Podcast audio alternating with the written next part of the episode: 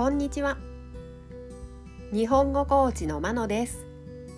お元気ですか？このポッドキャストでは日本語のいろいろな表現を紹介します。このような表現を知っていると相手が言っていることがもっとわかるようになりあなたが言いたいことがもっと言えるようになります。今週は文をつなげる言葉。接続詞を紹介します。動詞などの後につけて前と後ろの文をつなげることができます。今日は「後」を紹介します。例文を聞いて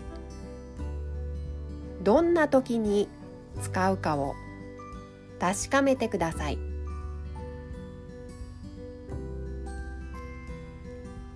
例文1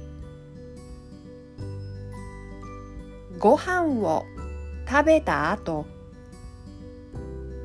歯を磨きます。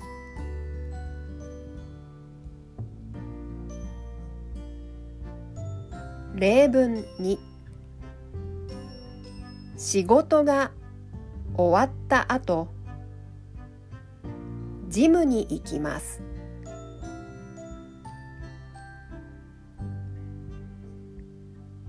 例文3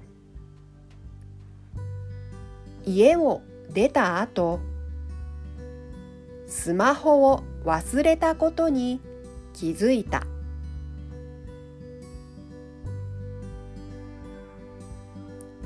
例文4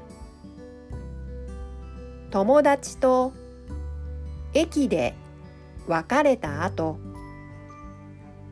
図書館に行った。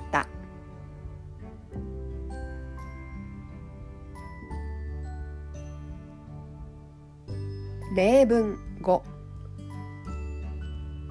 大学を卒業した後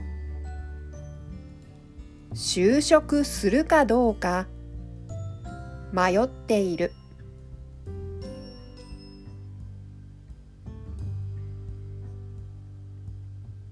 いかがでしたか？次回も文をつなげる言葉を紹介します。では今日はこの辺でさようなら。